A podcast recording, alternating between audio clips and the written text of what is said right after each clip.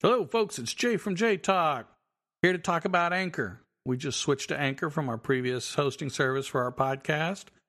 Uh, a couple of highlight points. It's free. Um, it's got great tools for recording and editing your podcast on your phone or on the computer, on the phone, on the go. Make some good content there. Um, you can also add some songs from Spotify. Uh, make your own radio show. Look forward to mine. Um, I hope you guys like it. Um, of course, Anchor has great tools for publishing or distributing your podcast to other platforms like Apple Podcasts, Google Podcasts. Um, and then you can try it. You can make money off your podcast, you know, with no minimum listenership. Um, it's really everything you need, and, and I love the analytics. Download the free Anchor app or go to anchor dot f m to get started. Hey, folks, this is Jay from JTalk. And, of course, we've got our wonderful co-host, Nick from The Nick Job. And here I am. Yep. And so, of course, we welcome back uh, Abigail from refreshingly fifty dot com. Abby! Hello, hello, hello. Awesome. How are y'all doing? I'm. We will let Abby go first this week, if you yes. don't mind, Nick. Abby, How how's you your week been so far? You know, it's been a week. It's it's been one of those weeks, but it has uh, it's been more good than bad. So I'm just focusing on the good part. How about you, Nick? How's it? How was your week?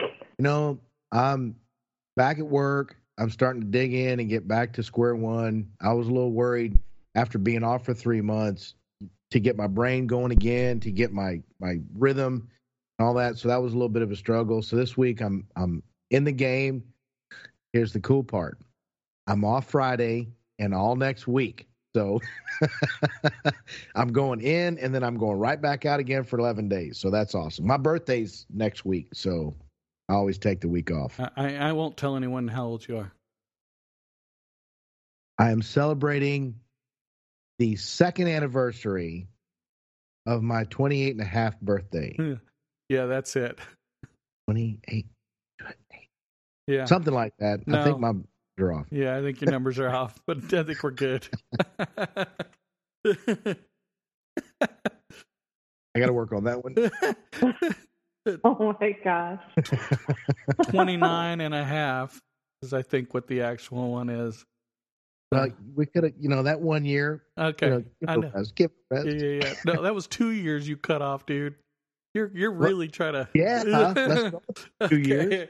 Whatever. So Jay, how's how's how's the house and how the kids and how's what's going on? So uh, you know, I just wanted to share, folks, a uh, little update. One, I made a comment last week. You know, some people might find a little insensitive um, and a little um, impersonal. Um, I made a comment last week that you know I didn't want to go into the hospital because every time somebody goes into the hospital, they die.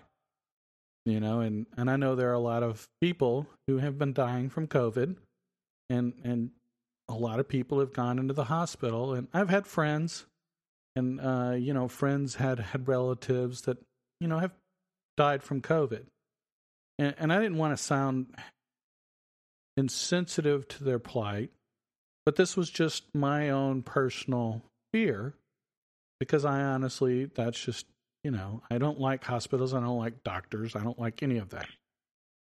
I'm going right. to share a story with everyone today because my son did go into the hospital uh, right after we recorded the last episode. Um, he was in the hospital. He just came out today. Um, at basically, we got home about one thirty, which is really good news. Um, for me, I don't think it was, um, no offense to anyone at the hospital, I don't think it was um, the meds. I don't think it was, you know, the doctors or the nurses. Nurses. Uh, I truly believe it was, by the grace of God, all my friends who showed love and prayers for my son, and that's why he's with us today. Amen. So. Amen. Um, you know, I can honestly say that if we hadn't have been there, if my ex-wife hadn't have been there with him, at the hospital, I don't think he would have been with us today. wow, was that rough? Um, Man, I know, you, you know, yes. I kept in touch with you and stuff like that, but. Oh, no, no. He was being neglected left and right. Really? For, for the first twenty-four hours, they had him laying in the hallway and just next to other patients, just laying there. Didn't even test him with anything. Um, didn't have any E K G machine hooked up. Didn't have anything. Um, it wasn't until he started to have one hundred ninety-five heart rate that they even bothered to look at it. Wow. And one hundred ninety-five, he could have gone into cardiac arrest. Right. I mean, there could have been so many other problems. And, you know, it wasn't until he hit that that they actually moved him into an emergency room. And then from there, he finally got a normal room where they monitored his vitals, monitored his oxygen. He had COVID pneumonia, which means his oxygen levels were dipping so low that he wasn't getting enough oxygen to the brain and oxygen to the body and oxygen to the lungs. Wow. So, but because my wife was there and stayed there, and when I would come and take her place during the daytime and she would stay there at night, but we basically took care of him, helped him back and forth to the bathrooms, you know, ba- made sure he ate food, gave him Gatorade. We babied him the entire time he was in the hospital. The nurses, even when he called to get help to go to the bathroom, it took them more than an hour to even get there to help him out. Wow. And no offense to any of the nurses there, but every time I walked out, the nurses were just sitting behind the counter. And I know they may have been monitoring other vitals and stuff, but, you know, come on. So this is going to be my my complaint to the hospital system. And I know I'm going to piss a lot of people off, but I don't care because I have just experienced it firsthand. Number one, you shouldn't have let everybody go just because they didn't want to take the poke. No offense, but you know what? The reason why you're struggling to keep up with all the cases is because you didn't keep the damn nurses and the doctors who were there in the beginning. Should have kept it. No offense, the poke doesn't matter. Everybody's getting COVID and it doesn't matter whether you got it or not. That's my number one complaint. Number two, I understand they're busy because even the nurses and the doctors are getting COVID, so of course they're out. But it seems, in my opinion, compared to five years ago, maybe even ten years ago, the healthcare system has really, and maybe this is just the hospital I went to, but it has gone to crap. It is really bad. They don't care like they used to. Or maybe the people who cared are the ones they let go. I don't know which, but it was really bad. Wow. So there's my rant and my rave. Junior is home, not because of the doctors, not because of the nurses, but because he had family who cared about him and people who prayed for him. So. But he did sound good when I talked to him a little bit ago. He did. He did. He sounds a lot better. He's moving around. Um, it seems like he's over his pneumonia, and that's the key point. He's home. He's in his own bed. He's feeling really good.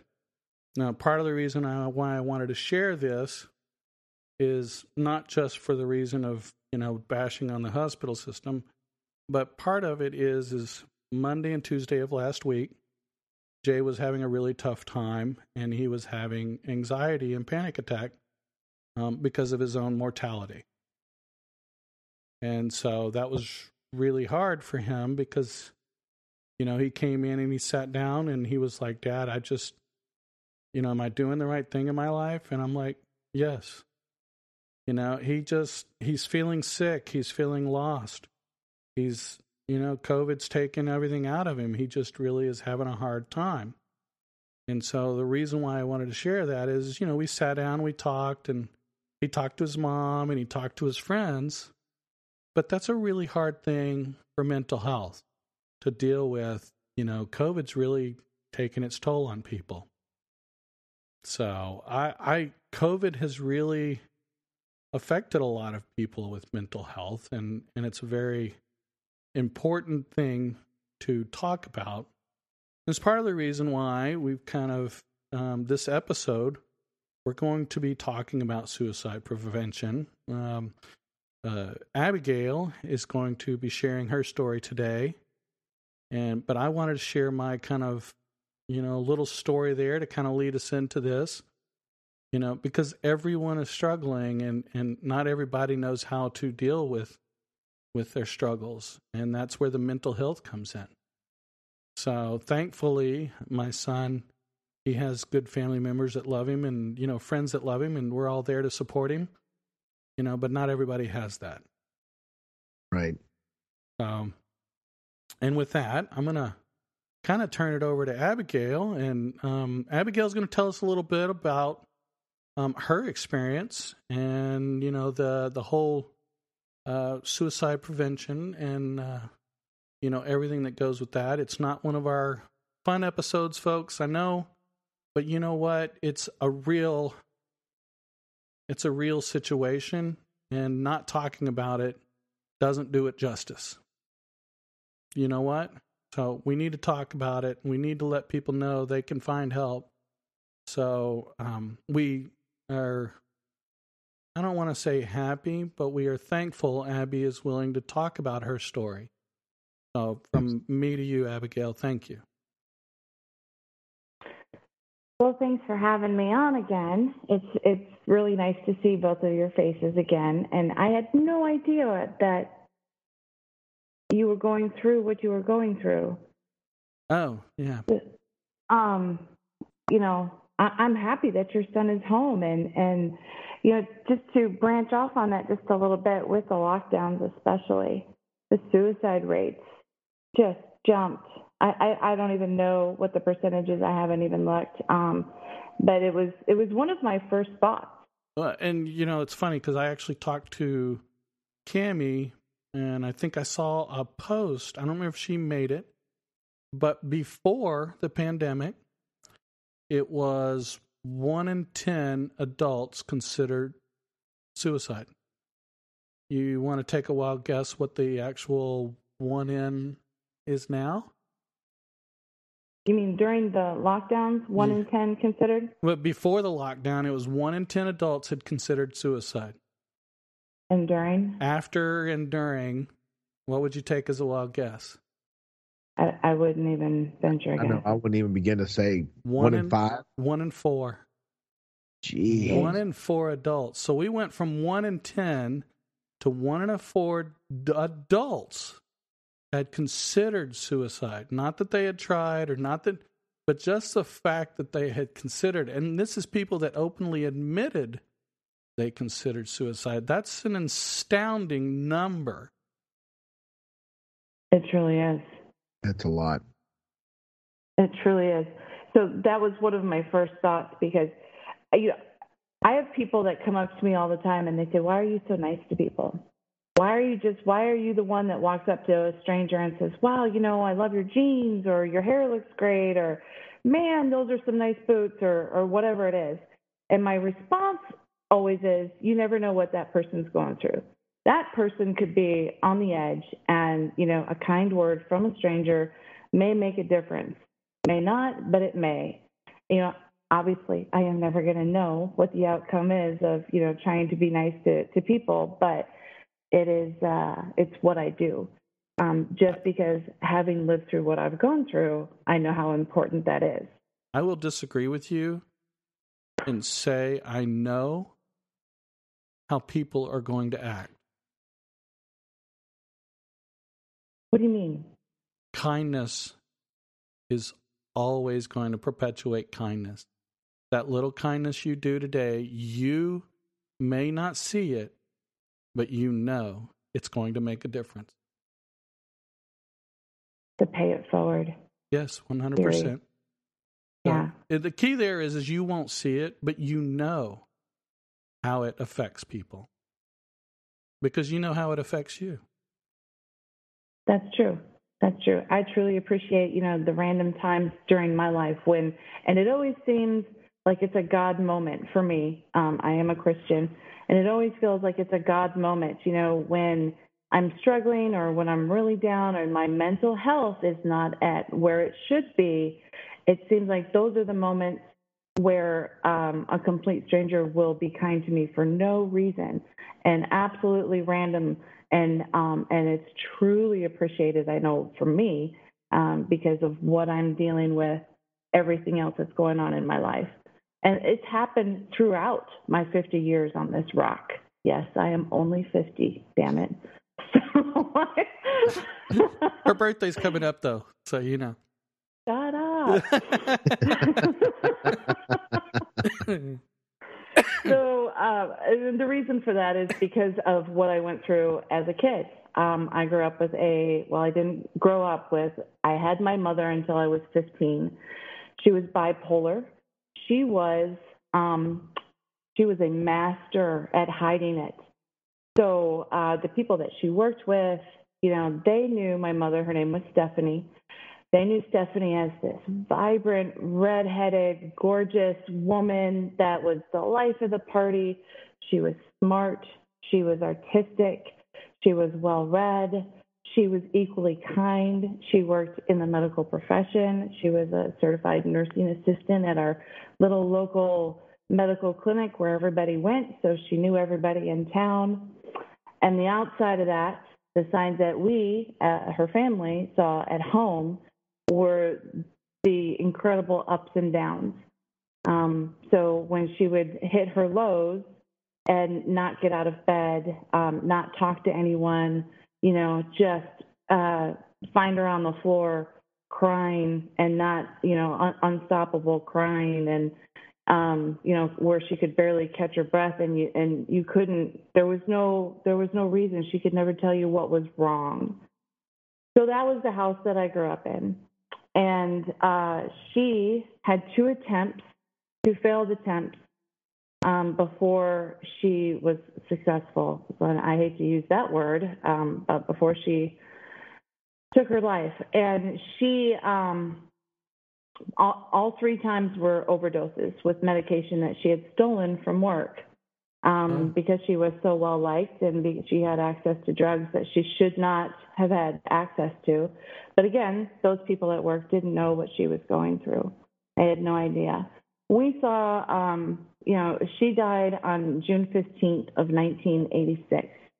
And so uh, for the month of May and maybe a little bit of April prior to that day, um, she had started getting up very, very early in the morning.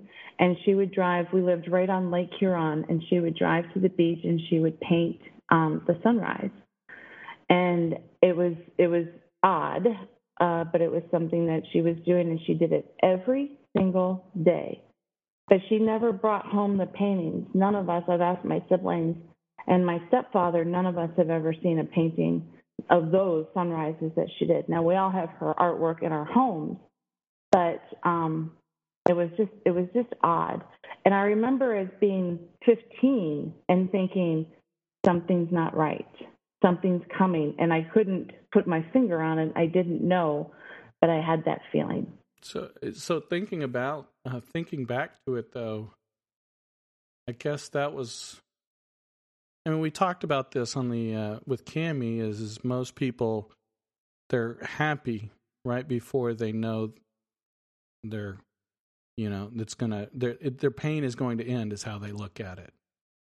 And so do you think that she was going to the beach and she was releasing all her pain and her happiness into these paintings because she felt that she knew there was an end coming and so she felt release and relief?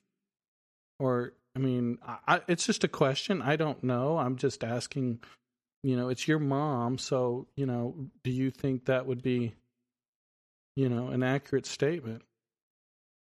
I would um, one hundred percent agree that that's an accurate statement. So with her failed attempts back then, you know, I'm going to refer to it as a, a million years, you know, affectionately. It was a million years ago.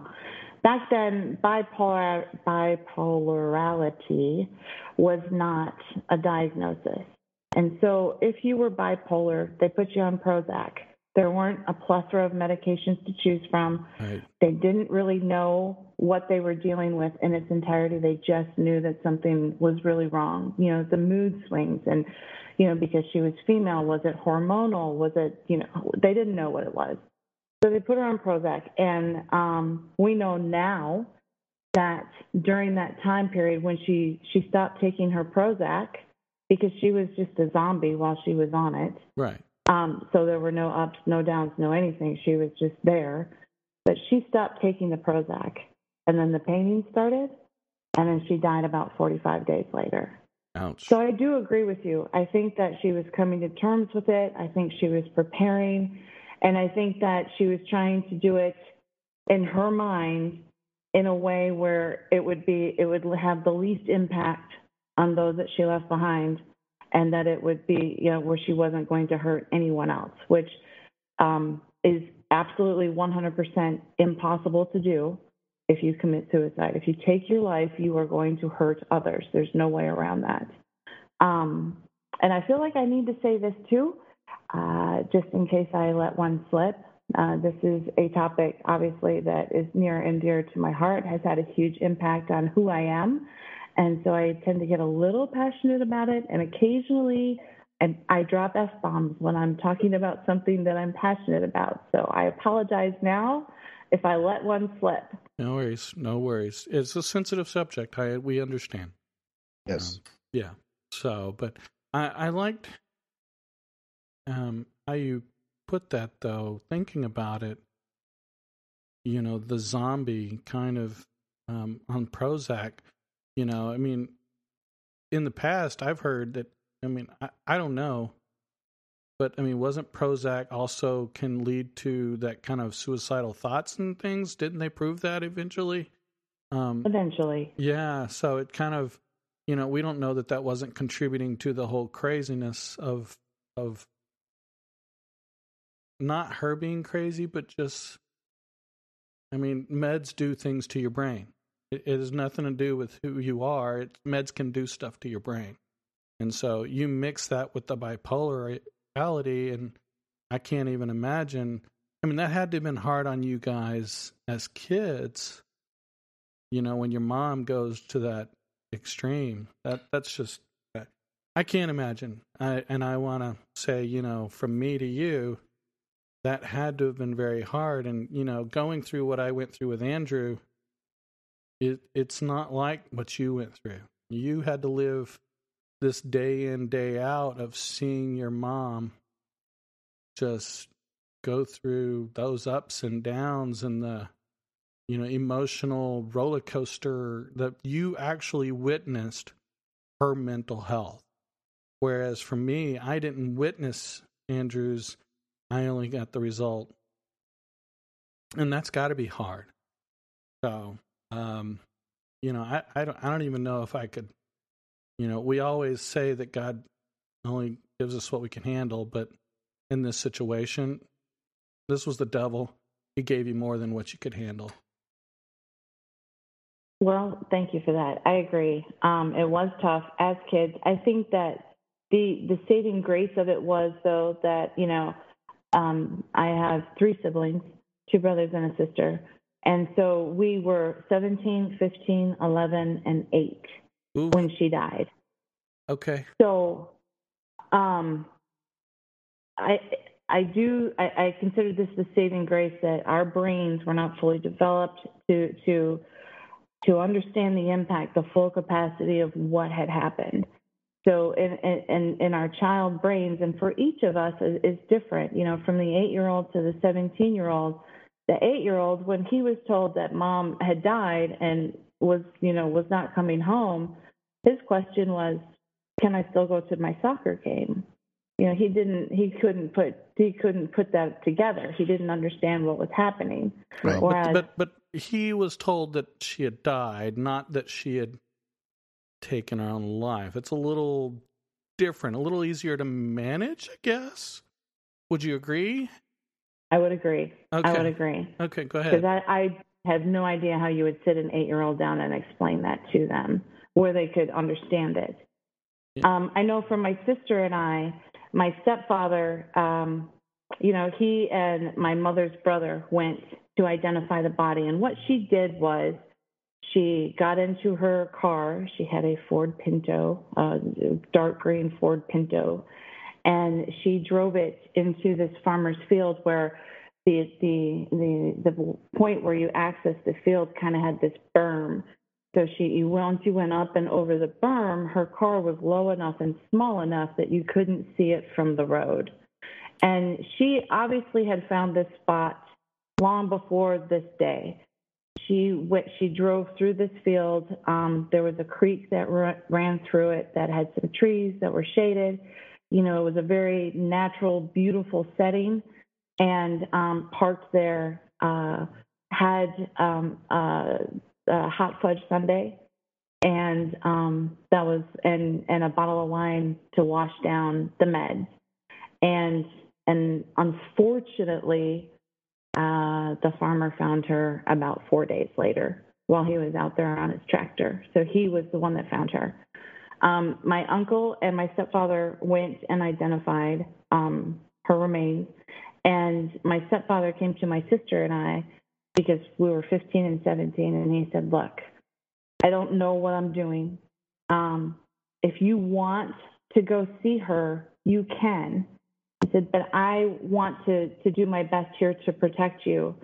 And I'm telling you that the only way that we could identify her was by her jewelry and her hair color, because she was a redhead, and obviously the jewelry." And he said, "I don't want that to be the way that you remember your mother. It's your choice if you guys want to go to say goodbye in, in this state, but I don't want that to be what sticks in your brain." And so we didn't. We both were like, "No, we're good. We're not doing that." Good for you. Um, I think it was a good and, idea. Yeah.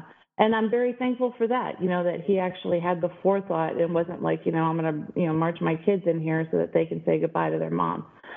So that was uh, that was nice of him to do. Um, I don't know how much further you want me to go as far as this goes, but share as much as you want. I think it's important to say. So my mother was thirty-four when she died, and she, um, on her side of the family, my maternal grandmother came from a family of thirteen children, and of those thirteen children, seven of them committed suicide. Okay, take their Nobody. own take their own life. We're going to try to get away from the committed suicide term. Okay, so, yeah. Took their own life. Yeah. Nobody ever spoke of it. Nobody knew anything about it. We didn't learn about it until my mom had probably been gone for ten or fifteen years. What? And then all of a sudden it started to come out, because back then people didn't talk about it. And if someone in your family took their own life, it was it was this this mark of shame on the family. So to have a family where seven of them took their own lives, it's just It, it, it was just unheard of. So no one spoke of it. Not my grandmother. No one spoke of it. So there was this hereditary trait that was there that my mother carried with her, completely unbeknownst to her. Mental health. Not that there was necessarily a lot that, that could have been done, but just to be aware of it. Now, obviously, I'm hyper aware of it, but um, you know, it was it was all brought to light far too late. That is crazy. Seven out of thirteen, only six of them did not take their own lives. That's an insane number for one family. I can't even imagine. Um, and the fact that they kept it hush and didn't try to, you know, figure out what the heck was going on. That's, I mean, I know you're, you're right. I mean, this was when we were younger. I mean, you know, the technology, the studies, the the foundations didn't even exist like they do today. I mean, that's just, it's insane, you know. So, um, but you have all your siblings, and, and you guys broke the uh, broke the mold. We broke the pattern. Yes, right. We broke the pattern, which brings up um, a, a really morbid point. So. My, I am the spitting image of my mother. I sound like her. I look like her. I talk like her. Apparently, I have the same mannerisms. And um, I remember as a child, people would say that to her. They'd be like, "Geez, she's a carbon copy of you." and it bothered her. And I didn't, I never understood why it bothered her so much. I know now that it bothered her because I think that, you know, she was smart enough to realize that she was fighting her demons and she didn't want that for me. So she would always say, no, you know, Abigail is nothing like me. Abigail is her own person, you know, and she would always try to, to have that differentiation there. Um, but like I said, there's, there was this mark of shame on us, you know, her kids that were left behind and on our stepdad. You know, we were, we were Stephanie Spinella's um, family, you know, the one that she left behind. And, and we felt that shame so much so that I remember, like, you know, in college or even afterwards when I would date someone, get to that point where you start to tell a little bit more about yourself. And I'd have to, I'd feel like I have to sit them down and say, it was her burden that I was carrying. And I'd have to make, have, you know, I'd make this statement or admit to the fact that my mother took her life. And most people were like, wow, you know, I'm really sorry to hear that, but that doesn't change the way that I feel about you. But in my mind, it was this this mark of shame. So when... Okay. Where'd you go? Here we go. What happened? Sorry about that. I lost internet. Oh, no. Yeah, no worries. I'm nice. Sorry about that. I'm... It's not your fault. Okay, so where do we where where did we leave? I'm sorry. We were really saying bad things about you. I know, I know. Sorry about that, folks. You know, gotta love that's that's the hazards of uh, remote, you know, uh, interviews. Are we back to recording? We are back to recording. I never stopped it. I'll just cut out the little dead spot there. So oh, okay, I apologize, folks. Um, I didn't mean to interrupt Abigail and her wonderful story. Um, wonderful is probably a not the right term, but you you know what I mean. Uh, she was doing such a great job, and so, uh, yeah. Sorry about that.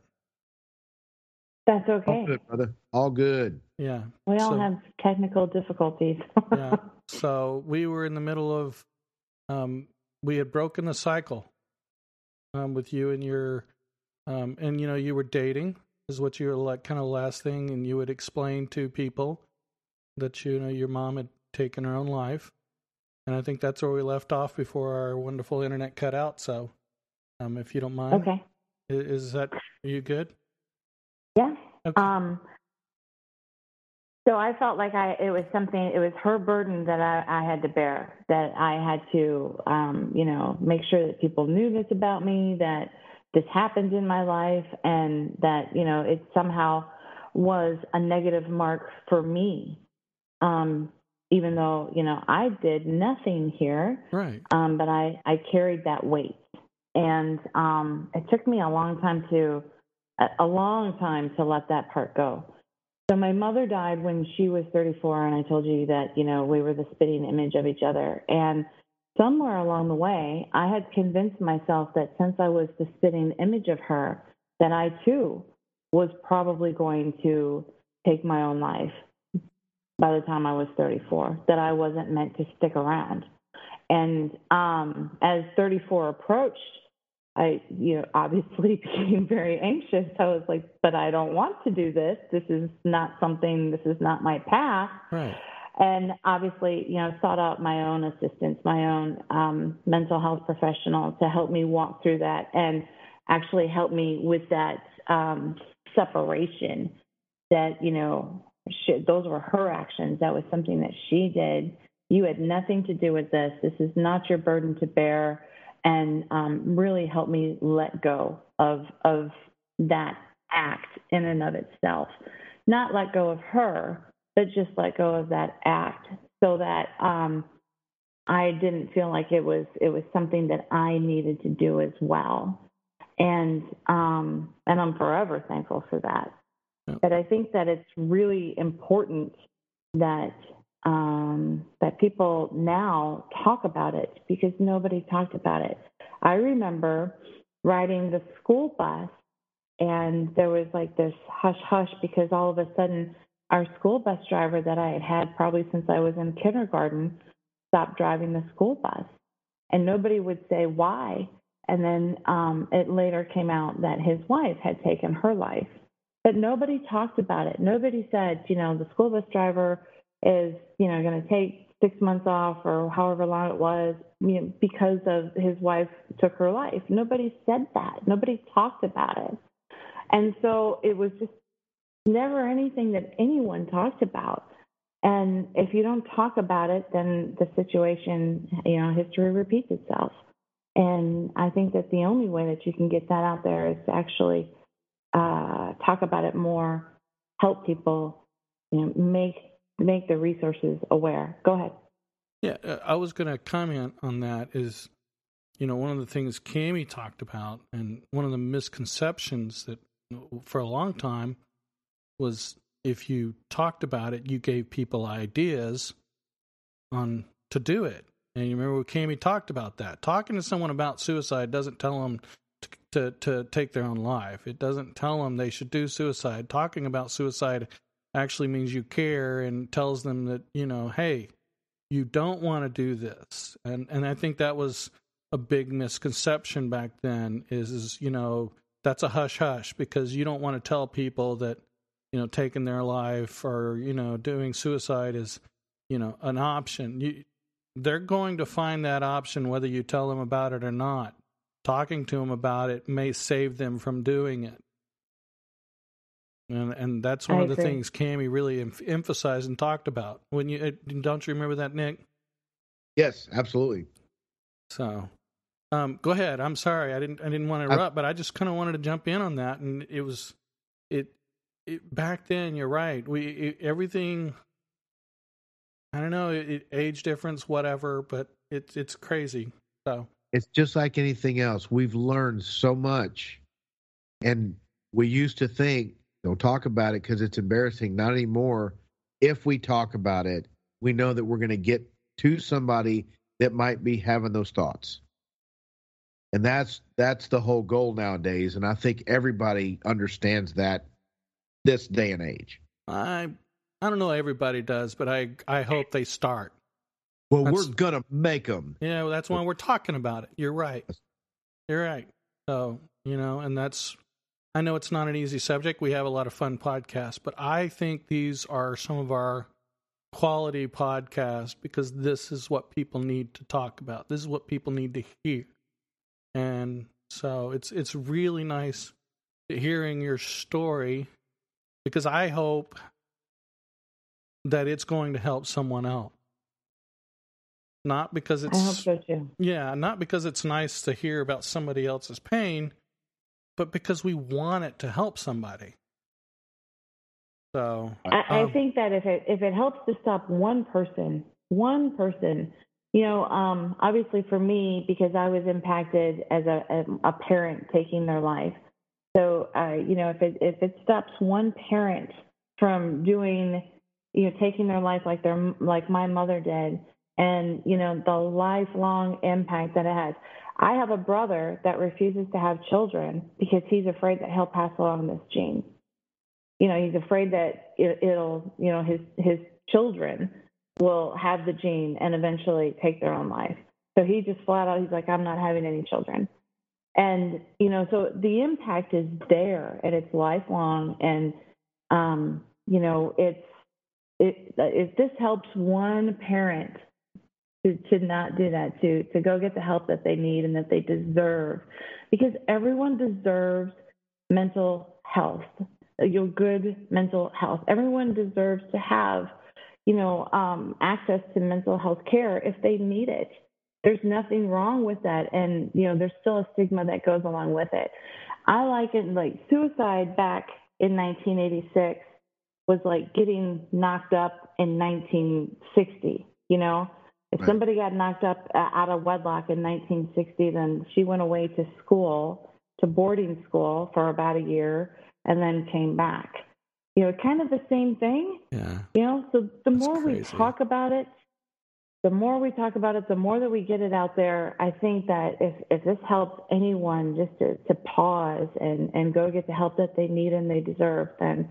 then, you know, then this was well worth it. I agree yes. one hundred percent.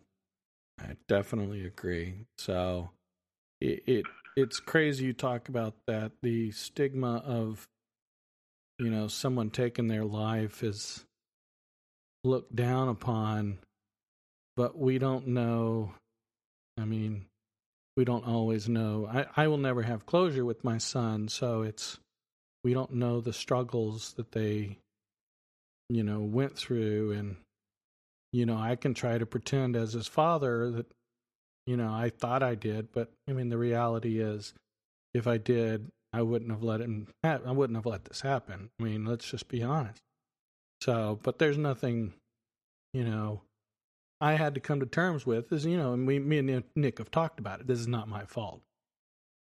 It is you know? not. And, and see that it took you until you were thirty-four to be able to say, this is not my fault. Yes. Every bit of it. Yeah. And see, that's really crazy to go. I mean, that's what, nine, nineteen years? Um, not nineteen years. What was, no, yeah. fourteen years? I don't know. nineteen years. Yeah. yeah, you were fifteen. Oh my goodness. nineteen years of this is my fault, this is my fault, this is my, well, maybe not that you're, it's your fault, but I mean, that's, that, I don't know, that you were going to have the gene that may be contributing, yeah. you know. Um, but I know, and I guess that is a question. As a fifteen-year-old, did you ever think, this is my fault as a kid, maybe if I was nicer, maybe if I was better, maybe if I did things, did you ever think that? I, I, I just want to ask the question, and I, I want you to be honest with yourself. Did you ever think that?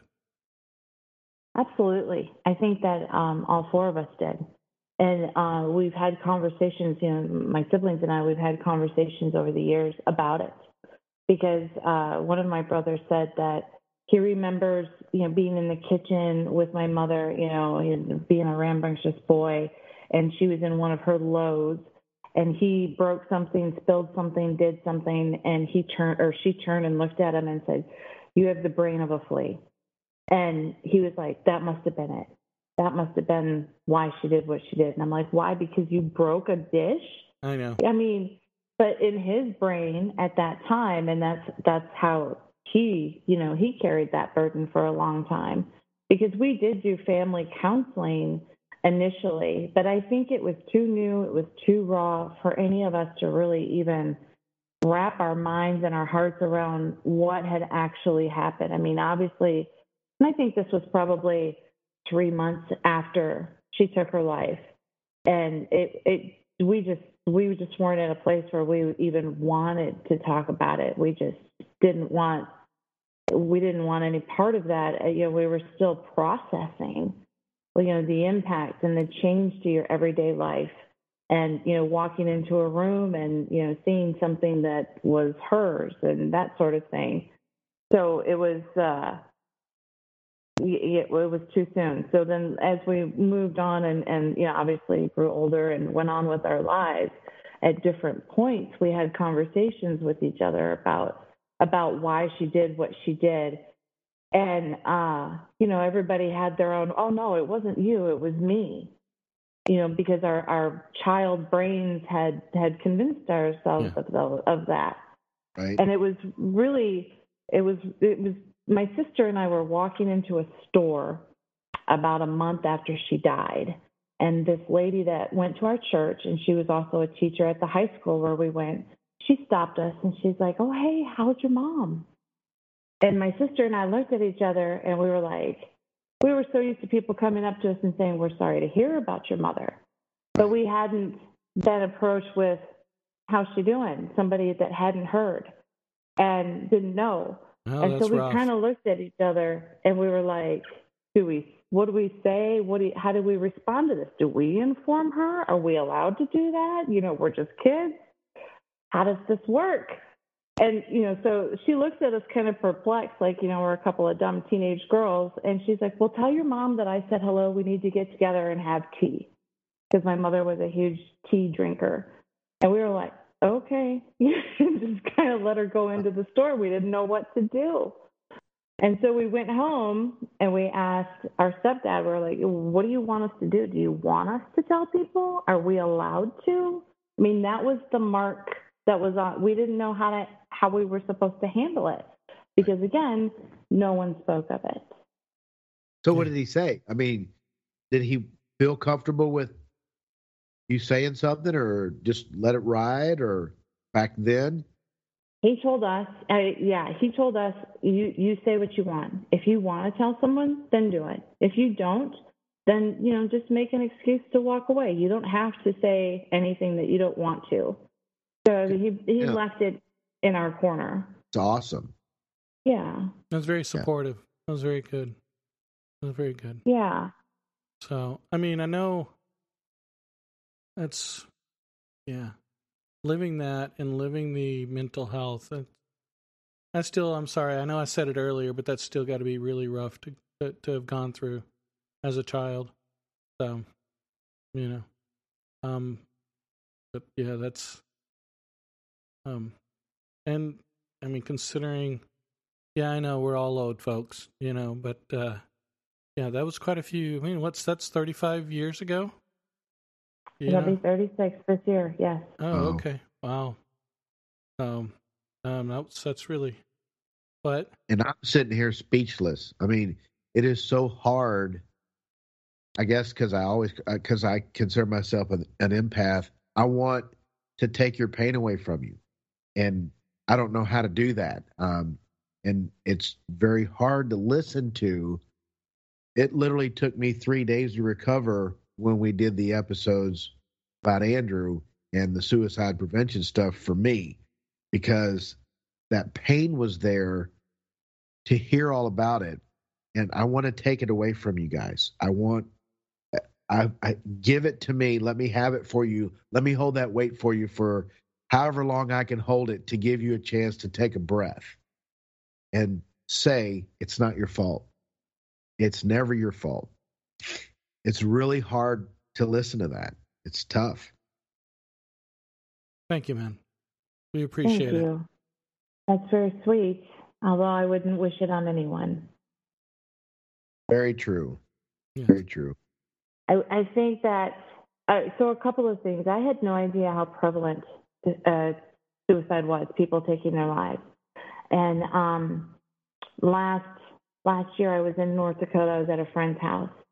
And um, while I was there, while I was in the man's home, he got the phone call that his nephew had taken his life. And, uh, you know, he kind of turned and he looked at me and he was like, what do I do? And I was like, okay, um, you know, I'll go with you to Florida. I'll get you to Florida. There's no way that you can make this trip on your own right now. Mm-hmm. They were very close. His nephew had gone in the Marine Corps because he was a Marine. Yeah, you know, it was just, it was, it was bad.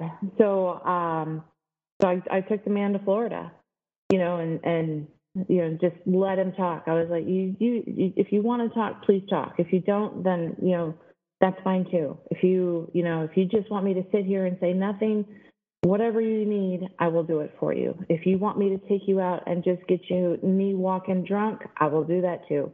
I'll, whatever it is that you need. And so we went, did the, you know, went to the funeral, um, and then went back to North Dakota, got him back to North Dakota. And while we were there, one of the women that worked for him, her son's best friend took his own life of at fourteen, fifteen years old, had just turned fifteen.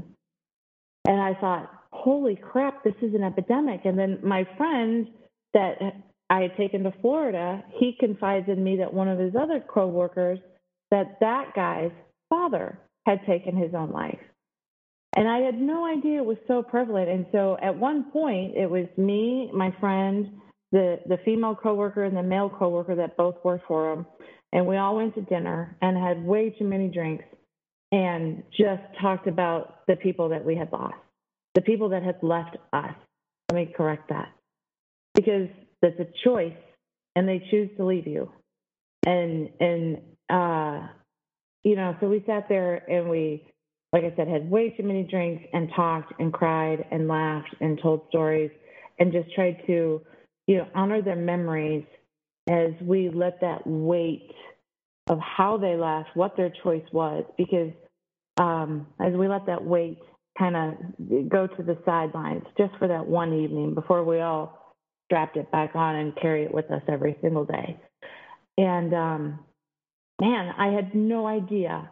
I absolutely had no idea. From I guess I had had blinders on because, again, you never hear about it, you know, unless it's someone that's, you know, slightly famous or, you know, uh, someone that you actually know. People just don't talk about it. And um, and it really, really bothered me. And like that email that I sent to you, Nick, you know, when I had heard about Andrew, and I was like, man, I know this path that Jay's family is walking, and it is a super shitty one. And, you know, my heart just sank because, you know, um, even though I, I walked it a couple of decades before, I still I still remember every step. And it is a it's it's a permanent solution to a temporary problem, and it just fucking pisses me off. I'm sorry. Yeah. It just well, the does. awesome part of this day and age is it's it's not so embarrassing anymore because people want help and people want to help. Whether yes, it's yes. mental, whether it's just a hug, you know, anything. People want to help. People want to be involved. They want to help you with the pain, and vice versa. They would want that. Nowadays, it's a lot more prevalent to be more aware of it. Hopefully, one of these days, we'll all be aware, aware enough to go, hey, what's going on, buddy? You having a bad day? You know, and be able to figure that out. You, you know, what would, you know what would be really nice, though? It would be nice if companies started offering mental health insurance. There are some, but it's so minuscule, you know, like you'll, there are some companies that offer, you have three to five sessions with a, with a trained counselor or a psychologist that the company will pay for. Three to five sessions. I know for me, when I was, you know, rapidly approaching thirty-four, was not going to cut it. You know, it was, that was, that was a good six months that I was dealing with. Well, even the insurance that we regularly have with big companies, it allows you to do the twenty dollars copay. You can go as many times as you want. That's true, too. So we a lot of them. have the opportunity to do that. If you're working for a big company, twenty dollars copay is not a bad deal for a once a month or a once a week session. I yes, mean, but is that cover? Is that mental health or is that just physical health? It's mental. Really? I I did it when we were going through a divorce. We had to go through counseling, through mediation, all that. twenty dollars copay, right? All of it. Okay. I went through thirty-seven sessions yes. with a psychologist. Yes, but but let's just be honest.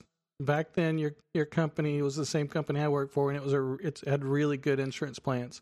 Not and many, it's still good to that day. Yes, it's still but, good right now. I know, but not many companies have the insurance that. Well, that's what I was saying. If you're yeah. working for a reputable company that has just even de- decent health insurance, yeah, it allows you to be able to do that. Yeah, yeah, it's just if really hard. Shield, you can go online, psychologist, psychiatrist, whatever you choose to want to talk to, counseling. Yeah, you just type it in your area, and boom, yeah, one hundred days. No, I, I agree with you. I think that it's is great. It, I'm glad it's there. I didn't realize that, you know, a lot of companies did that. I do know that my ex was going to see a counselor as part of that program when I worked at Enterprise. So that's, yes, I know it was there, but not all companies. So the company I worked for after Enterprise, no. The company after that, no. The company I work for now, no. You know, they don't offer mental health, you know, so it's, it's not all companies do. Well, no, if they have, if they have health insurance, because if you can, you can go to the H R rep, somebody that works for the company I, I work for. Yeah, I know, I know. Can go to H R and say, I have uh, P T S D, I have A D H D, I have bipolar disorder, and they will they will work with you to get you on a program that works for you, works for the company, time off, whatever it takes. I know. I'm saying there are a lot of good companies that will do that, and I know yours will. I'm just saying that not all do. Well, no, I agree with you. You know, we need to get yeah. to the point where, you know, more and more, because if you've got one in four adults have considered suicide since the pandemic started, I'm sorry, but we've got a bigger issue. Like she we said, we've got a yes. suicide pandemic, not just a COVID pandemic. Nobody likes COVID. Huh? Nobody likes COVID. I know that. It's some bullshit. That. But see, I love people. I hate seeing people take their life, okay? Yes, I agree. Yeah. So, um, and yeah, coming from the person who still is recovering from COVID, yes, I know. I hate COVID too. So I hate COVID too. I just want to jump on that bandwagon. I um, hate COVID too. Okay, we're all united. Yeah, there you go. I think we I think I think pretty much everyone in the country is united on that one. How we deal with it, I think, maybe is where the division lies, but I'm not going to touch that because we're going to stay away from politics. So, but um, I will say we need a little more love in this world, and we treat each other a little more respect. I think we'd be a little bit better off. Definitely the word respect. Definitely. I agree. Respect. So, you know, I um I work with a man that is Canadian, but he has a very strong Indian accent, and um I I buy this stuff, uh, just dried coconut. And so he came into my office one day, and I was sitting there eating this coconut, and I was like, "You want to try some?" So I gave him some. He's like, "Holy smokes, this is delicious! Where did you get this?" So I told him, and the next time when I went to the store last weekend, I saw it, and I saw some dried mango and uh, some green beans and plantains and all this stuff. So I got him some. And so yesterday, when you know I left it on his desk, and when he came into work, he finds all this stuff. And he comes into my office again. He's like, "Why would you do that? Why would you do that?" And in the interim, you know, he's told me he's down here working. His wife and his kids are in Canada. He misses them terribly. He flies home whenever he can, but he, you know, it's not all the time. And I said, "You know, I'm just trying to be nice. I'm just trying to be nice. I know that you miss your family. So, you know, if this is able to put a smile on your face for today, then that makes me feel good too." Right. So I, I just I just wish more. I said, you know, I'm just trying to be a decent human being. I wish more people could just do that. Just you, do that. You're helping his mental health. You are one hundred percent. So. No, it, it's not hope so. You are one hundred percent helping his mental health, because it is hard when people have to leave their families, and, you know, when they love their kids. Yeah, that's a hard thing to do, you know, and so... Um, that was, that's very sweet. It's nice of you to share. Um, the mental health is really prevalent in, in little things. Your random acts of kindness. Really want to say thank you for that. I wish more people did it. Maybe it'll catch on now. Maybe they'll listen now, uh, listen to you guys, and it'll catch on. See, that's what we'll do. We'll promote the show. Everybody listen up. Promote it. We need everybody to be nice to one another. Respect one another. Exactly. And listen. And listen. When someone tells you that they're not doing well, stop and listen. Yeah. Talk saves lives. Talk saves lives.